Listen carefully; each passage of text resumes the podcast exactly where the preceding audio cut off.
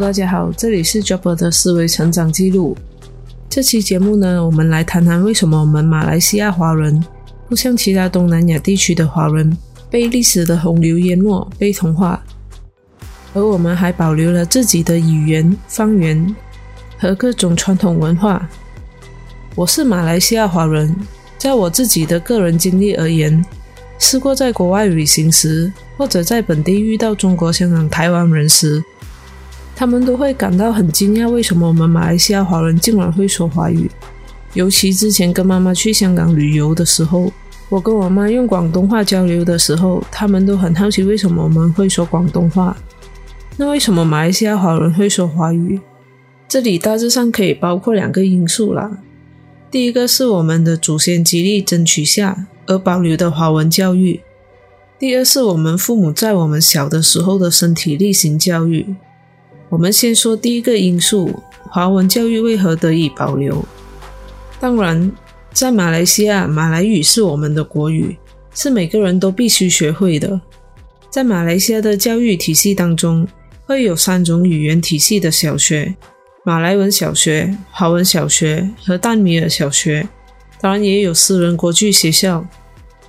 区别就在于，马来文小学的教学语言是用马来文。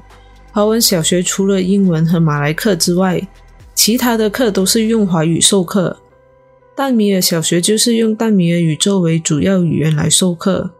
私人国际学校的主要授课语言是英语。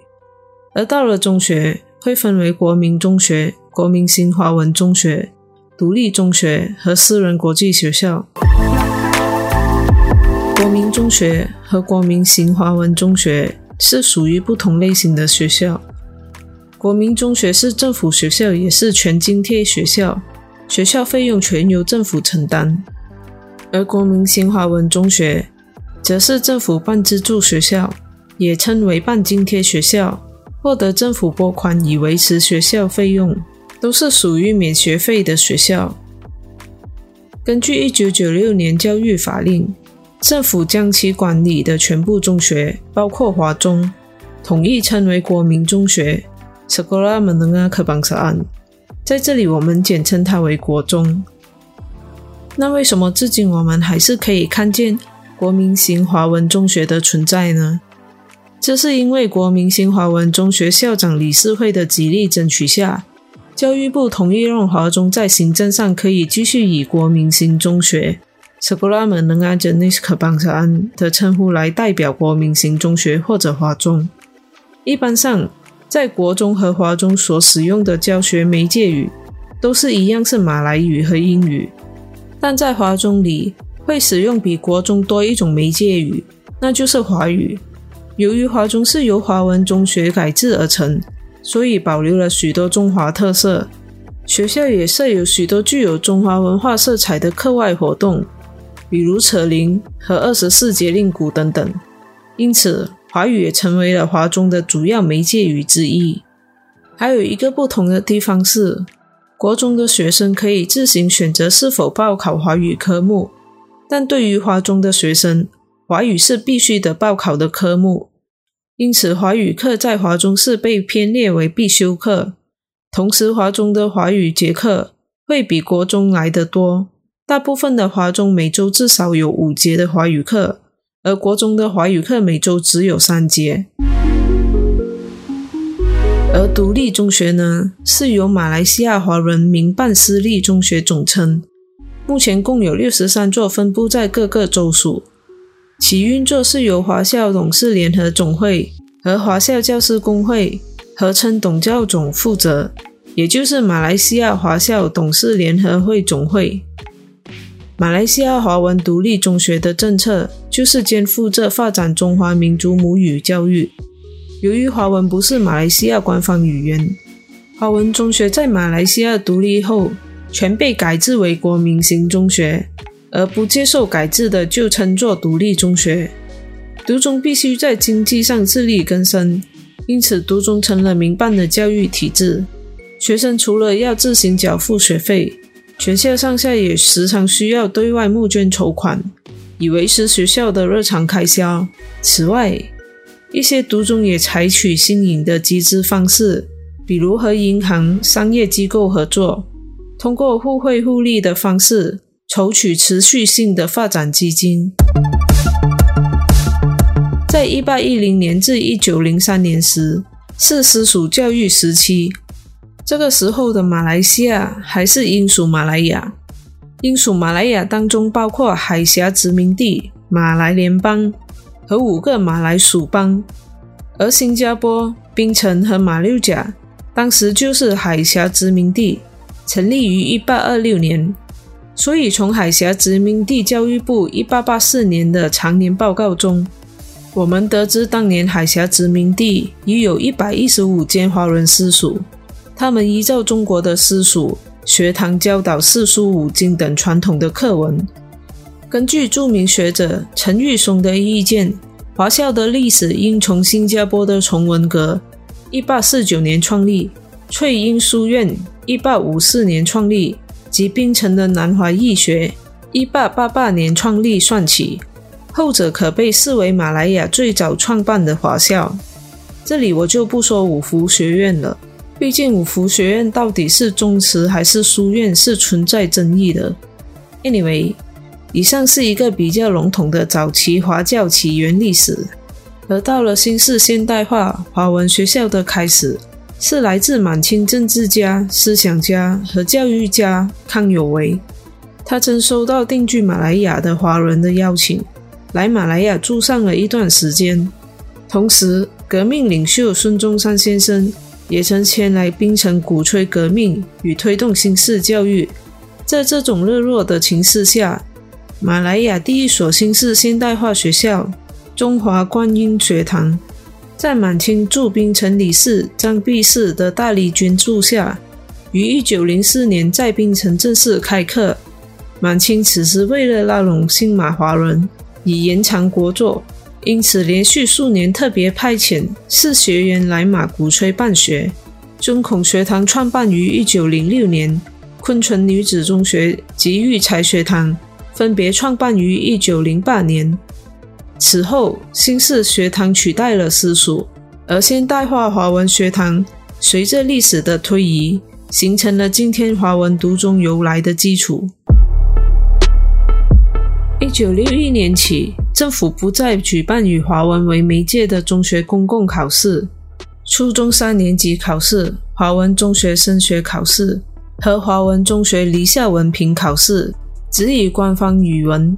马来文或英文作为考试媒介，在中学方面规定只有全津贴中学，即国中与华中，和不受津贴的独立中学两种，并由一九六二年一月一日起停止对不接受改制的局部资助学校的津贴，而独立中学可以继续存在，但必须受到政府教育条例的限制。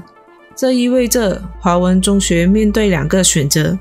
接受政府的津贴和条件，进行改制为国民型中学，或是不接受政府分文津贴，成为独立中学。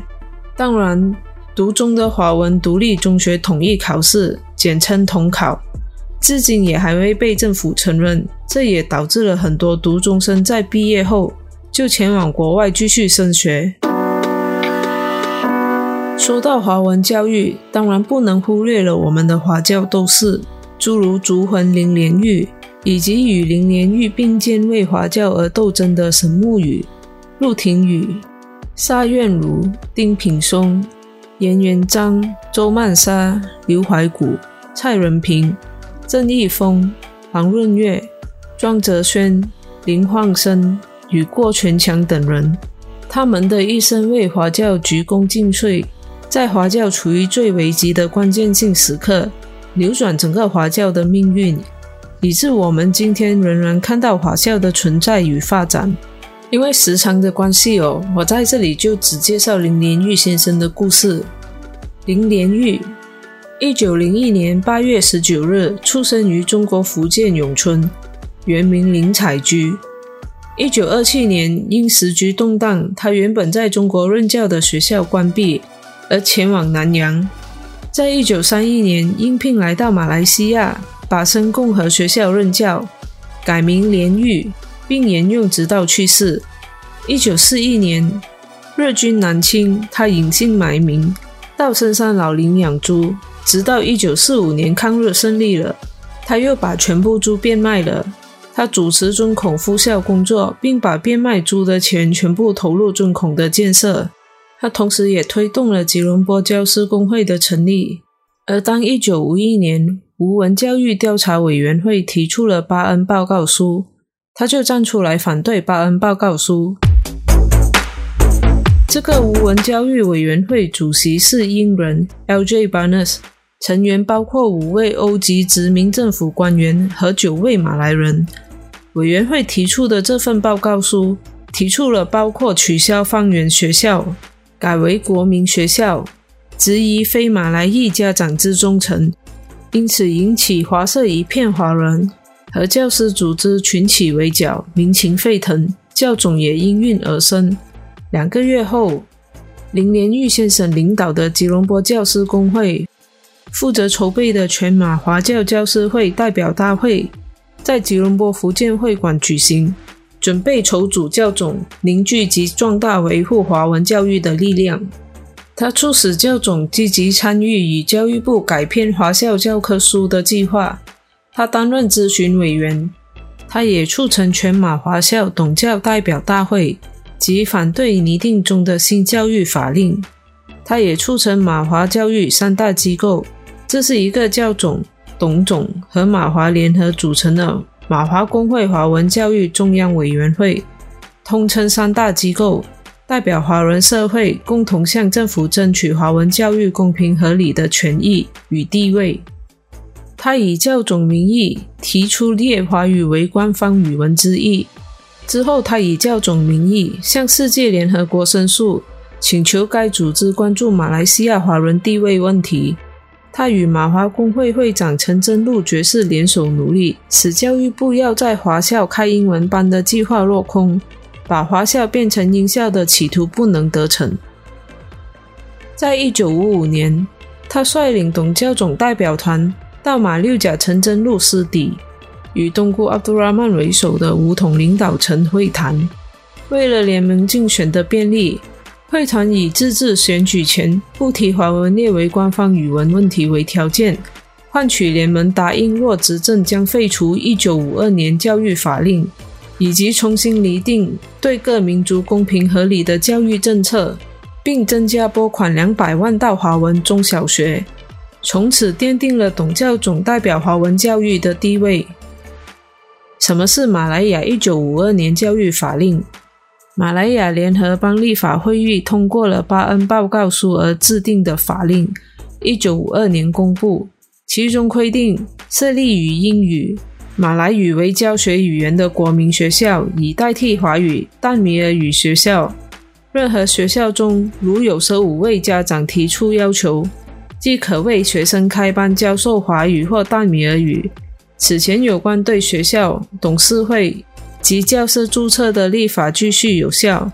六岁到十二岁的各民族小学生，最终将享受免费义务教育。设立地方教育局，以及在校学生实施宗教教育。这就是为什么他们要废除一九五二年教育法令，因为这等于废除华文教育，并且试着同化华人和印度人。他促成全马华团争取公民权大会。要求通过四大要求：当地出生者为本地公民，居留满五年者可以申请公民权，公民义务以权利平等，华文为官方语言之一。他巧妙利用教育部的火炬运动，使华人子弟普遍登记入华校就读，奠定了华文教育不灭亡的基础。一九六零年八月，他表明不能接受教育报告书。因为接受的结果是华文中学立刻要改为英文中学，并且在七年后，英文作为官方语文的地位被更改为马来文，后改为马来中学。十一月，他在全国华文中学董教代表会议上重申：“我们争取虽然是华文教育的地位，但是我们主张各民族平等，却是关系到国家的前途。”我们愿意看到这个新兴的国家民族间的合冲合作，共同建设，不愿看到互相凌破而引起争论，种下未来的祸根。我们才是真正爱国者。一九六一年三月，他在教总工作委员会议上指出，华文中学是华人文化的堡垒，津贴金可以被剥夺，独立中学不能不办。同月，他获内政部告知，即将剥夺他的公民权，理由是故意歪曲与颠倒政府的教育政策。有计划的激动对最高元首及联合邦政府的不满，动机含有极端种族性质，以促成各民族的恶感与仇视，可能造成动乱。之后，他被迫展开一场历时三年的法律斗争。一九六一年八月二十二日，林连玉被教育部长取消教师注册。一九六一年八月二十四日，林连玉所有的著作。被内政部宣布为禁书。一九六四年十月二十三日，他的公民权正式被剥夺。十一月十六日，他接获通知，公民权已被剥夺。接受报界访问时表示：“我个人的利益早置之度外，为华文教育牺牲，永不后悔。”他为华文教育界以及民族权益奋斗，可谓急功近瘁。即使上刀山下火海，也毫不畏惧。一九八五年十二月十八日，林连玉尝试于吉隆坡。林连玉在生前的探访者稀疏，甚至连他的生计也成问题。但是在他去世后，立刻出现万人空巷送葬的场面。十二月二十一日，灵柩在万人陪送下，从雪兰莪中华大会堂出发。环绕吉隆坡市区游行五公里，在福建义山入土为安。他去世后，被马来西亚华人教育界人士称为“族魂”，这是取自马来谚语，语言是民族之灵魂。把它设吉瓦网萨。此外，也有人称他为马来西亚华文教育之父和华教第一斗士。至于方言呢？我们在学校学的只有华语，方言是从我们日常生活当中学到的。比如我们看的电视剧，在八十年代开始，我们比较常接触到的电视娱乐就是香港的影视作品和歌曲。电视台播放香港 TVB 的剧集，戏院播放香港电影和西方电影。华人电视台有些是用广东话作为媒介语。当然也有用华语做媒介语的电台，而我的家人因为是广东人的关系，都是用广东话来交流的。而很多华人家庭也是如此，比如家中有老一辈的长辈不怎么会华语的时候，就会用他们的方言来交流，比如福建话、客家话、潮州话、福州话、海南话等等。